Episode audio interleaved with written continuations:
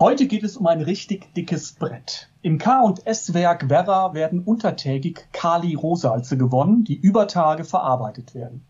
4500 Menschen sind hier rund um die Uhr im Einsatz. Wenn im Bergbau das Wort Transformation fällt, dann sind Schließungsszenarien häufig der erste Gedanke. Auch im Werratal an der ehemaligen innerdeutschen Grenze in Hessen und Thüringen gelegen, war die Angst vor Arbeitsplatzverlust oder gar einer vollständigen Werksschließung sehr konkret. Nach verschiedenen Restrukturierungsmaßnahmen und vor dem Hintergrund des zunehmenden Drucks durch sich verschärfende ökologische Rahmenbedingungen nahm der Betriebsrat das Projekt Zukunftssicherung proaktiv in Angriff welche Hebel die Betriebsräte in Bewegung gesetzt haben und wie sie schließlich ein Transformationsprojekt unter dem Namen Werra 2060 zutage förderten. Darum dreht sich unsere heutige Folge von AIB Audio, dem Podcast für erfolgreiche Betriebsratsarbeit. Herzlich willkommen dazu. Mein Name ist Christoph Herrmann. Wir berichten heute erneut über ein beeindruckendes Projekt aus dem Kreise der Nominierten für den Deutschen Betriebsrätepreis 2023. Meine Kollegin Eva Maria Stockkotte, sie ist verantwortliche Redakteurin der Fachzeitschrift Arbeitsrecht im Betrieb, hat dazu zwei Mitglieder aus dem Betriebsrat von K und S zu Gast. Und damit Glück auf für Eva Maria und ihre beiden Podcast-Gäste.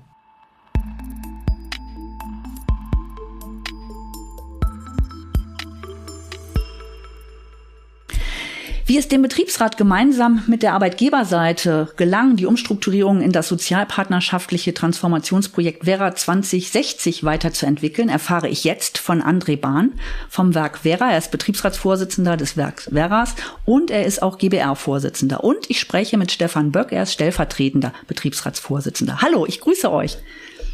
Hallo, Glück auf. Hallo und Glück auf. Ähm, sagt mal, ihr beiden, wie war denn die Ausgangslage für euer Projekt? Warum seid ihr aktiv geworden?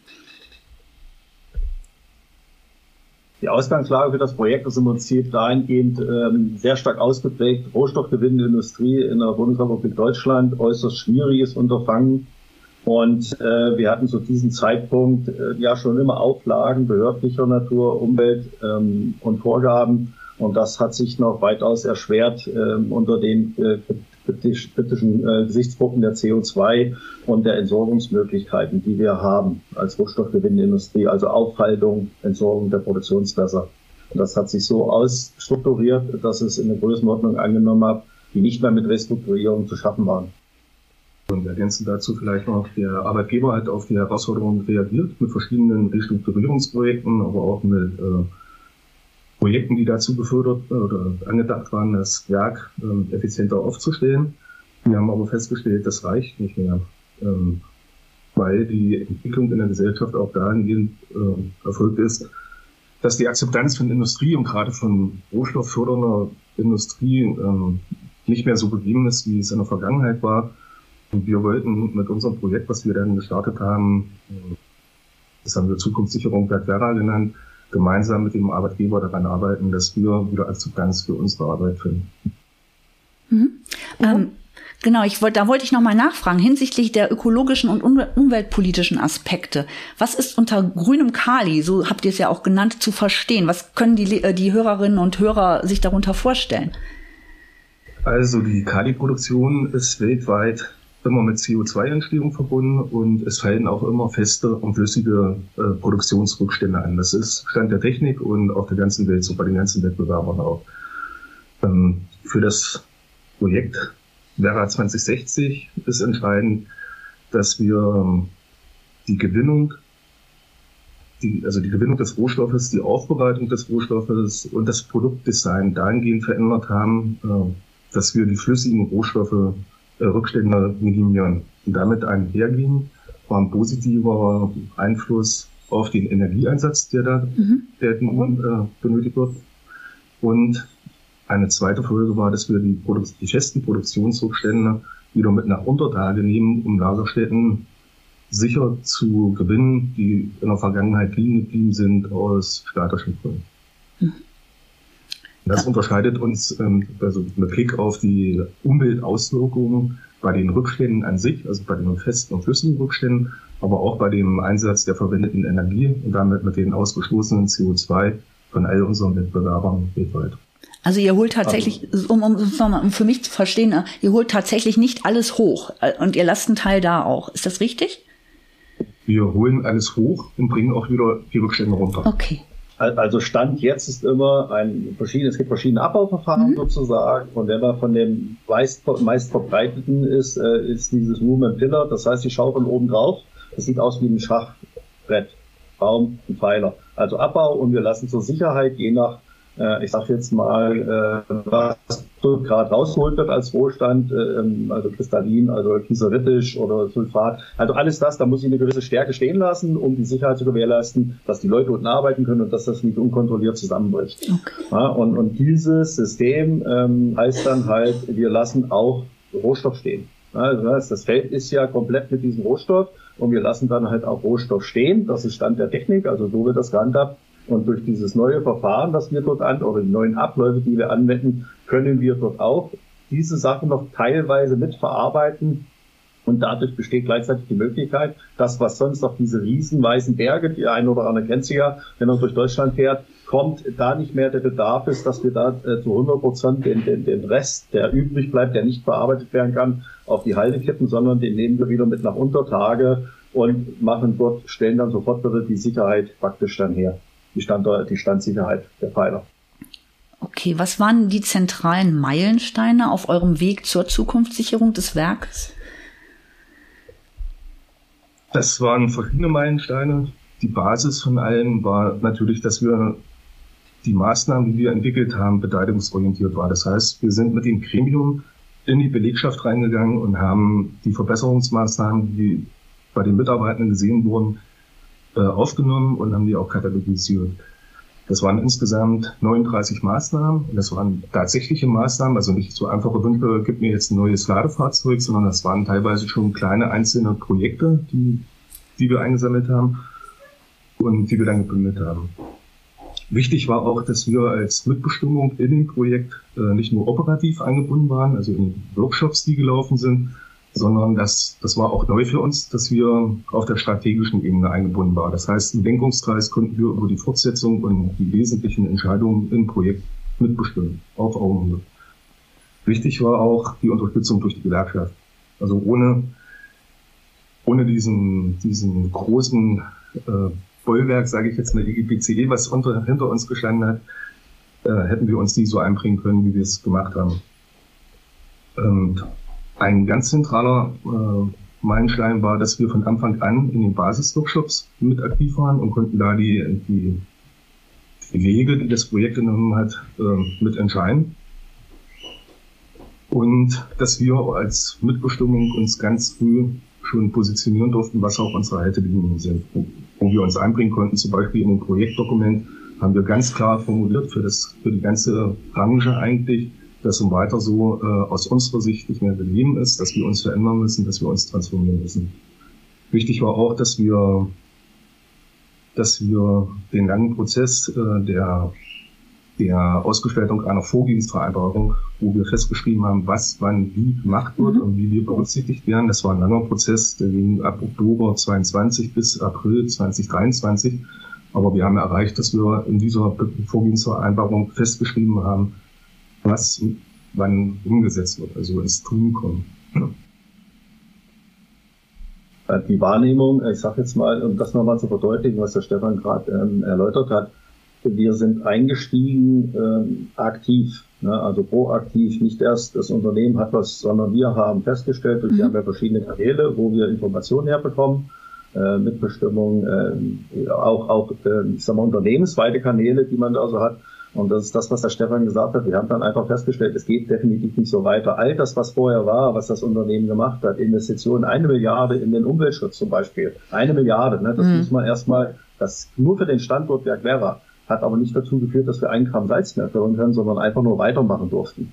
Ja, und hier ist es jetzt so, dass wir dann gesagt haben, es geht einfach nicht so weiter. Und das, was wir auf den Tisch gelegt haben, haben Mitarbeiter wissen sozusagen, ist nicht auch nicht, äh, ich sag mal, überwiegend neu erfunden worden. Sonst das hat es alles schon mal gegeben, ist alles schon mal betrachtet worden. Ähm, aber wie gesagt, äh, äh, nicht in dieser radikalen Art, wie wir es jetzt auf den Tisch gelegt haben, haben gesagt, das ist es, anders funktioniert es nicht mehr. Wir müssen einfach das so handhaben, diese Transformation zum grünen Kali was noch wichtig war oder was man auch als Meilenstein noch mit bezeichnen kann, war, dass wir nach der, nachdem wir die Vorgehensvereinbarung abgeschlossen haben, äh, durch eine durch eine Arbeitsgruppe, die wir am Standort dann etabliert haben, in die Projektumsetzung gekommen sind und wir auch wieder mit dabei waren.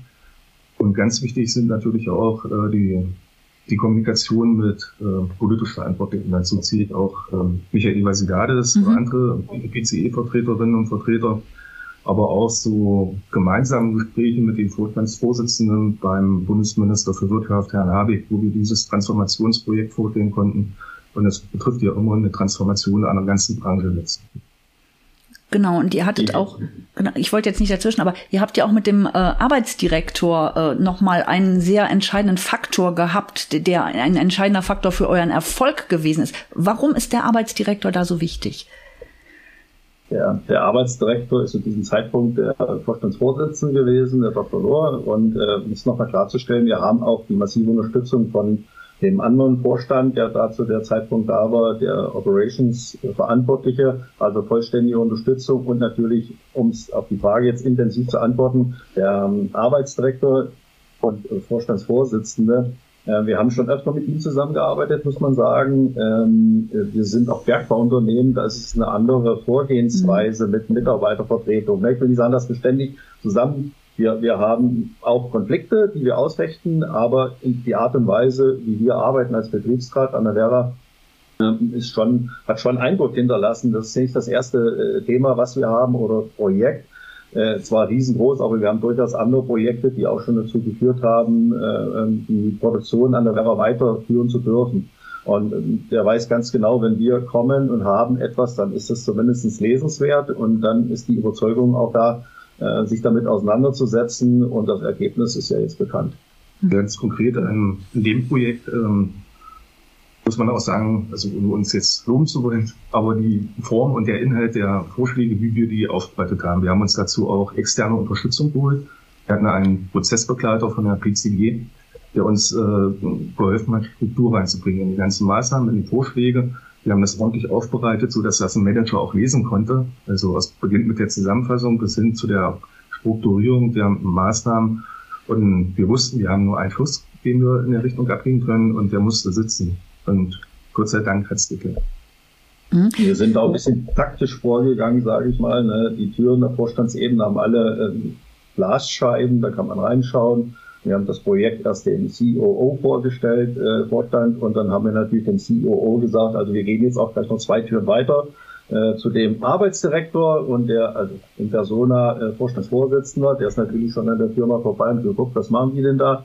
Äh, dementsprechend haben eigentlich beide voneinander gewusst, wir haben hier was vorliegen äh, und jetzt gucken wir uns das mal explizit an und es war schon überraschend, die Bewertung von den, von den Vorständen zu bekommen, dass das, was wir da in dieser Art präsentiert haben, natürlich, wie gesagt, mit externer Unterstützung, aber in Bezug der, der, der Organisation und dieses Vortragens äh, war schon, war schon äh, gut. Und wie gesagt, äh, die zwei waren sich relativ schnell einig, dass das notwendig auch ist. Ne? Mhm. Also im Prinzip haben wir schon langfristig äh, bewiesen, dass wir auch vernünftige Arbeit abliefern als mitbestimmt.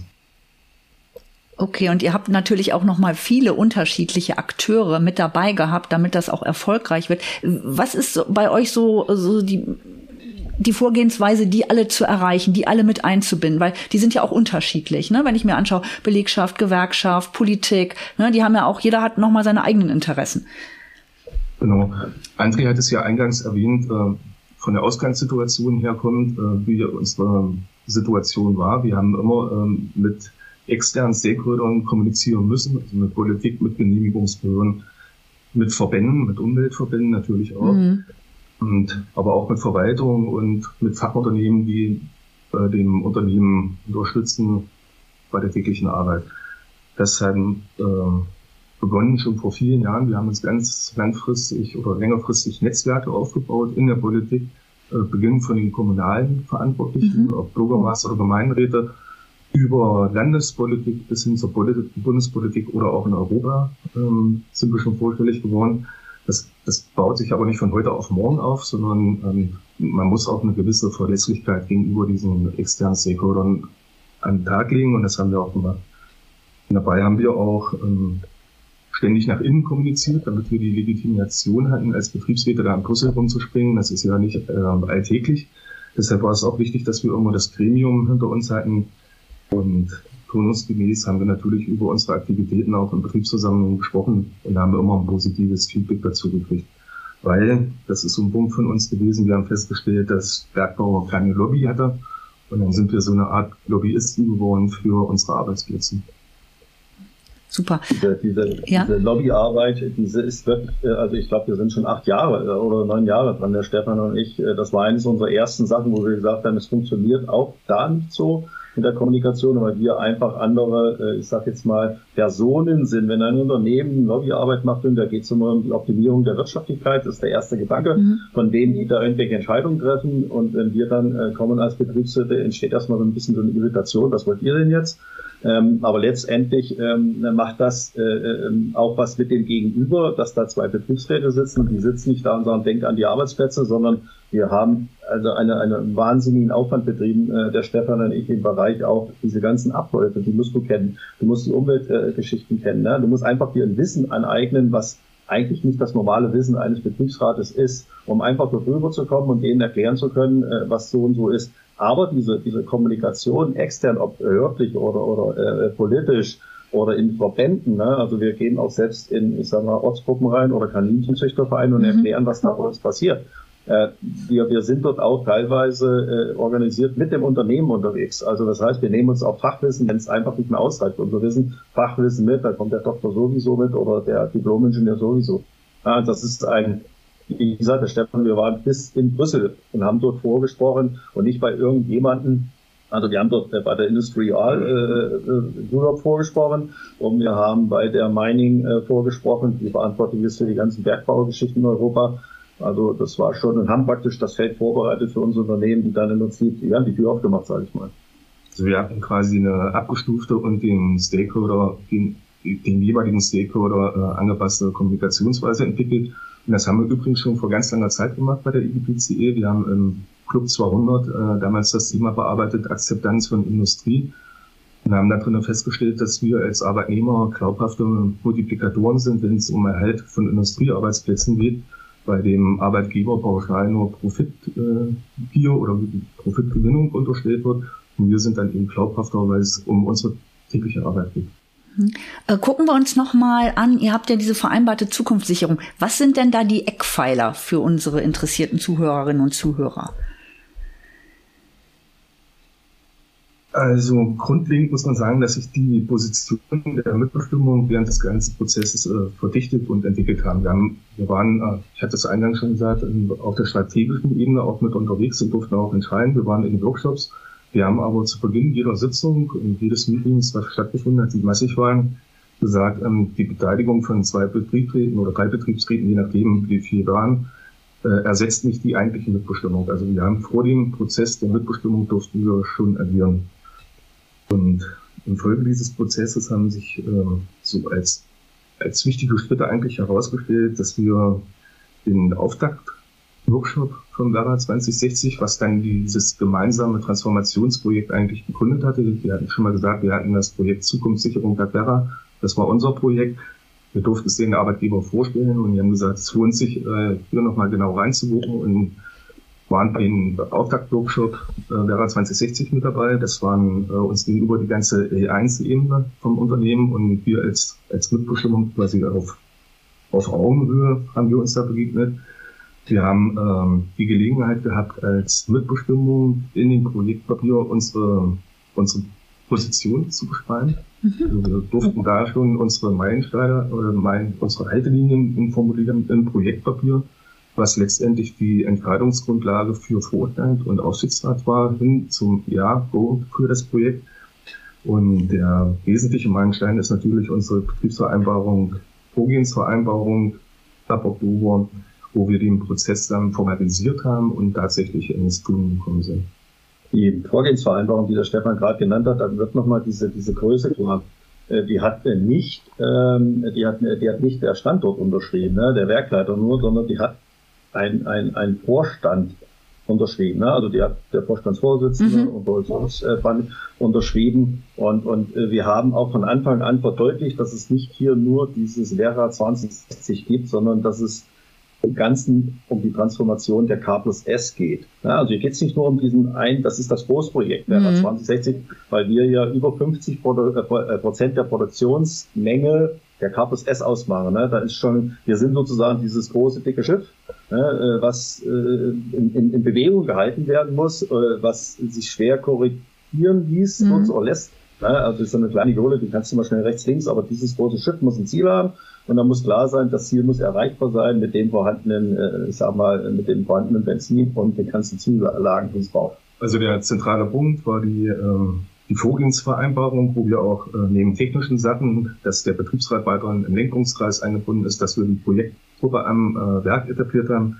ganz zentrale und wichtige Punkte für uns festgehalten sind, wie zum Beispiel, wenn Personalabbau erfolgt, erfolgt ähm, fällt niemand ins Bergfreie. Mhm. Also das heißt, wir brauchen eine Lösung, damit da keine äh, sozialen Einschnitte für die Mitarbeitenden, die betroffen sein könnten. Das äh, stellt sich gerade aus raus, weil wir ähm, auch festgeschrieben haben, dass wir da eine vorausschauende Personalplanung machen und eine vorausschauende Qualifizierungsplanung als Grundlage für den Transformationsprozess. Da sind wir jetzt gerade auch aus dem Arbeiten, aber wir haben es in dieser äh, Vorgehensvereinbarung fixiert.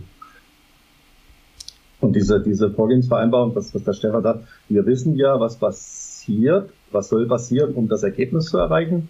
Äh, und da bedarf es dann halt auch äh, bestimmter Qualifizierungsmaßnahmen. Die schüttelt man nicht einfach mal aus dem Ärmel. Mhm. Und das Besondere an der Geschichte ist, wir können ja nicht sagen, wir bauen hier mal daneben eine neue Fabrik, sondern wir machen das während der Produktion. Das heißt, die Produktion wird im Prinzip, ich sage, man sagt so schön immer, äh, Operation am offenen Herzen. Mhm. Ja, das heißt, wir produzieren wir müssen die Produktion entsprechend umbauen, dass sie danach so, wie wir uns das vorgestellt haben, weiter produzieren kann. Und wir haben äh, Bereiche aus den, aus den Fabriken in erster Linie, die es danach in dieser Art nicht mehr geben wird. Und wir müssen für die neuen Bereiche die Leute, die gerade arbeiten, auch noch umschulen und qualifizieren.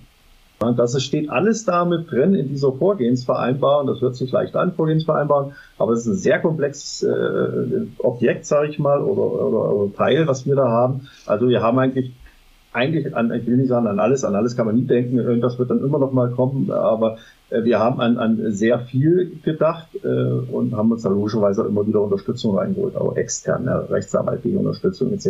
Mhm. Klingt ja nach einem dicken Brett, was ihr gebohrt habt, also äh, schon beein beeindruckend. Ja. Ähm, noch eine Frage, ähm, was hat denn dieses, dieser Prozess der Zukunftssicherung mit eurem Betriebsratsgremium intern gemacht? Was ist da passiert? Da sind ja so unterschiedliche Sachen, die dann auch funktionieren ne? und, und nicht funktionieren. Also es hat mit dem Gremium was gemacht, es hat aber auch mit jedem einzelnen Gremium, Gremiumsmitglied gemacht. Und ganz am Anfang, als wir uns entschieden haben, so ein Projekt aufzusetzen, mussten wir uns auch damit auseinandersetzen, dass wir scheitern können alle gemeinsam, wenn wir mhm. das als Gremium machen. Ne? Also es war auch immer, ähm, wir haben damals von der Situation gestanden, dass die Restrukturierungsmaßnahmen nicht mehr gereicht haben. Es war auch von Standortschließung die Rede, ganz konkret.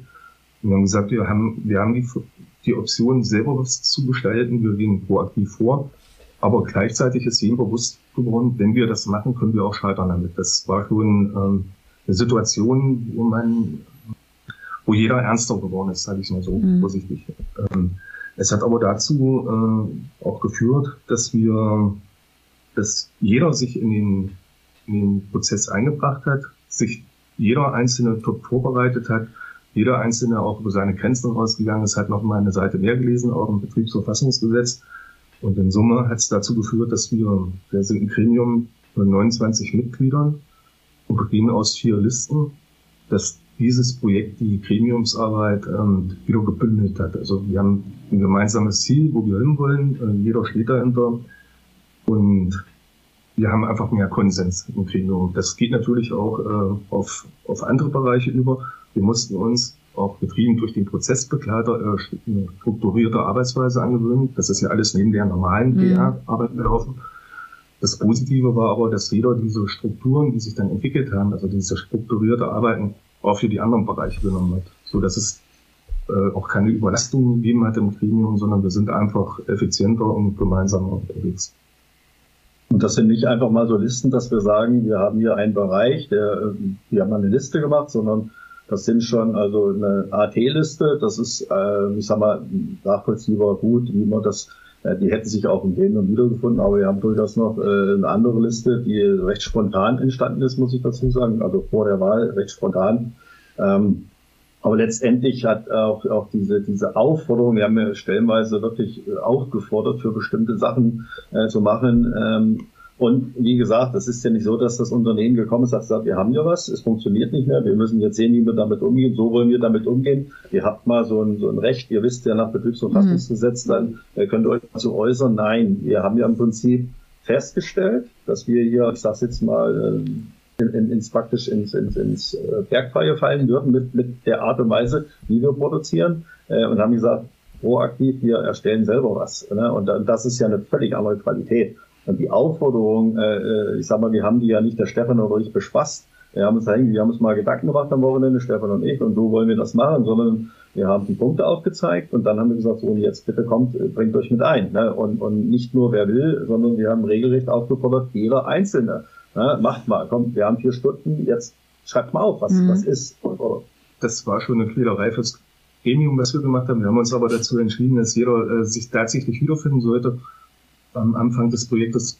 Und das hat auch dazu geführt, dass das Projekt von allen so mitgetragen wird, weil jeder eben die Möglichkeit hatte und im Nachhinein auch froh war, dass wir gefordert haben, äh, bringe ich jetzt selber mit ein, dass dieses Projekt so so erfolgreich ist, weil es von allen getragen wird. Wir holen natürlich immer wieder ständig auf die Belegschaft ab, dass nicht die äh, sagen, ihr habt da mal eine Idee gehabt, äh, das ist ja jetzt so, äh, was soll denn das jetzt sein? Sondern wir haben die Belegschaft auch immer wieder abgeholt, dass das, was als Alternative da gewesen wäre, halt doch diese Schließung gewesen wäre. Ne? Also das ist auch äh, präsentiert worden bei einer Betriebsversammlung, äh, dass ein Vorstand äh, damals der Verantwortliche für Produktion gesagt hat, also ich will mal mit dem Irrglauben aufhören, dass man die Werra nicht schließen kann, die kann man schließen. Und das bezahlt ja auch noch selber. Ne? Also das ist da, das ist real. Ne? Also es ist nicht nur mal so eine Theorie. Dieses Szenario ist auch bis zum Schluss mitgeführt. Mhm. Ja, also das ist, ist ja kein Pappenspiel, was da läuft. Ne? Wir reden ja hier über einen sehr hohen dreistelligen Millionenbetrag, den das Unternehmen bereit ist, in einen Standort explizit die Transformation der Kali und Salz. Auf anderen Standorten passiert ja auch noch was. Ja. ja. aber hier war der Bedarf besonders groß an der Werra, weil halt so riesengroß und wenn dort investiert wird, tut's um halt richtig gleich weh. Wir schaffen aber auch das meiste ran, ne? das ist auch klar. Mhm. Jetzt nochmal zum Schluss. Was waren aus eurer Sicht die drei wichtigsten Erfolgsfaktoren für dieses Projekt? Wichtig war, dass wir ein Ziel vor Augen hatten was wir vorher definiert haben, wo wir hin wollten, dass wir den Weg dorthin äh, gemeinsam aufgezeigt haben, wie wir das Ziel erreichen können. Der zweite wichtige Punkt ist, dass wir agil unterwegs waren. Also ja, wir haben uns innerhalb des Betriebsverfassungsgesetzes äh, natürlich bewegt, aber wir mussten dann gerade am Anfang bei den ganzen Workshops mussten wir sicherstellen, äh, dass wir da agil und auch als Mitbestimmung überall präsent sein können. Und darum haben wir ähm, ein Projektteam aufgesetzt, was äh, sehr schnell unterwegs war, haben aber auch sichergestellt, dass das vom Gremium immer legitimiert war, was wir machen. Also wir haben Wege gefunden, dass man ein bisschen schneller sein kann als das große Schiff mit Bestimmung. Und was ganz wichtig war, wir haben kontinuierlich und ganz transparent äh, alle gegenüber allen Stakeholdern kommuniziert. Ganz wichtig äh, natürlich das Gremium an sich, aber mit dem Gremium auch die Belegschaft am Standort aber auch allen politischen Entscheidungsträgern oder Umweltverbänden oder Behörden gegenüber haben wir ganz offen immer gesagt, was wir vorhaben, äh, wo es hingehen soll, was, was das große Ziel ist. Dieses, dieses äh, politische, ähm, sag mal, das ist ja nicht nur, wir betrachten ja nicht da irgendwie SPD, links, grün, äh, FDP, äh, sondern äh, für uns sitzen da äh, Personen an einem Tisch, äh, die eine Funktion haben, einen Ministerposten zum Beispiel, ne, mit, mit einem Wirtschaftsminister, einem grünen Wirtschaftsminister, der nicht zwingend beliebt, sage ich mal, so eine Person, also die Person als grün. Äh, aber letztendlich sitzt ja da der Wirtschaftsminister und der Wirtschaftsminister und, und, und äh, Michael Vasilades also und der Vorstandsvorsitzende, es ist sehr deutlich angekommen, dass wir in den letzten zwei Jahren ist ja verdeutlicht worden, Rohstoff minimal vorhanden in Deutschland. Wir haben hier was, was zwingend notwendig ist, was nicht substituierbar ist.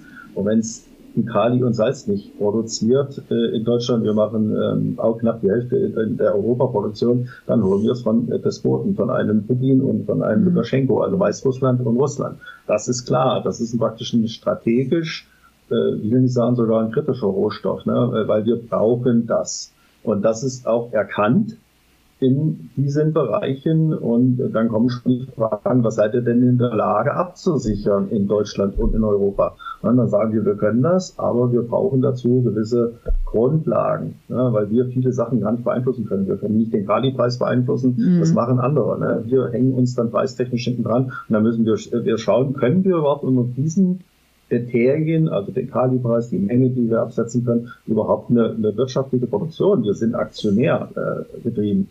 Äh, können wir da überhaupt produzieren unter diesen Bedingungen in Deutschland? Ne? Und das ist dann letztendlich auch jedem bewusst, hoffe ich zumindestens. Und der Stefan und ich als erste Kommunikationslinie äh, vom Betriebsrat, wir halten äh, da immer wieder sind wir da und wenn wir dann aufschlagen, ob im Landtag oder im Kreistag oder im, im, Bundestag oder wo wir halt laufen äh, und es schaltet das Glück auf durch den Raum, dann dreht sich eigentlich im Prinzip schon jeder rum und jeder weiß, wer wir sind. Ja, aber viele zumindest. Es ist eine Mordsaufgabe, die, also es ist diese Stakeholder, diese Bespaßung, sage ich, nenne ich es mal so lapidar, diesen Aufwand an, an, an Arbeit. Also aber das Allerwichtigste neben der Kommunikation, ich hatte schon gesagt, als wir um die Ecke kamen mit einem Transformationsprojekt in Bergbau, äh, damals war alle gedacht, die sind jetzt verrückt geworden, weil Transformation im Bergbau bringt man immer mit dem Ende des Bergbaus in Verbindung. Das, äh, das ist halt so. Ne? Und dagegen haben wir uns gestellt. Und da war es halt ganz wichtig, dass wir einen Fahrplan hatten. Ich hatte es gesagt, das Ziel war äh, Erhalt des Standortes mit möglichst vielen Arbeitsplätzen. Und da dran entlang haben wir den Weg entwickelt. Und das war dann halt wichtig, dass wir gegenüber der Belegschaft kommunizieren konnten. Ähm, wir haben ein Ziel, es geht weiter und wir haben auch einen Plan, wie wir das umsetzen können. Und das ist das entscheidende Merkmal bei diesem Transformationsprojekt. Super, ein gutes Schlusswort. Ganz, ganz herzlichen Dank für euer super Projekt und nochmal Glück auf an André und an Stefan. Danke euch. Glück auf. Glück auf. Danke.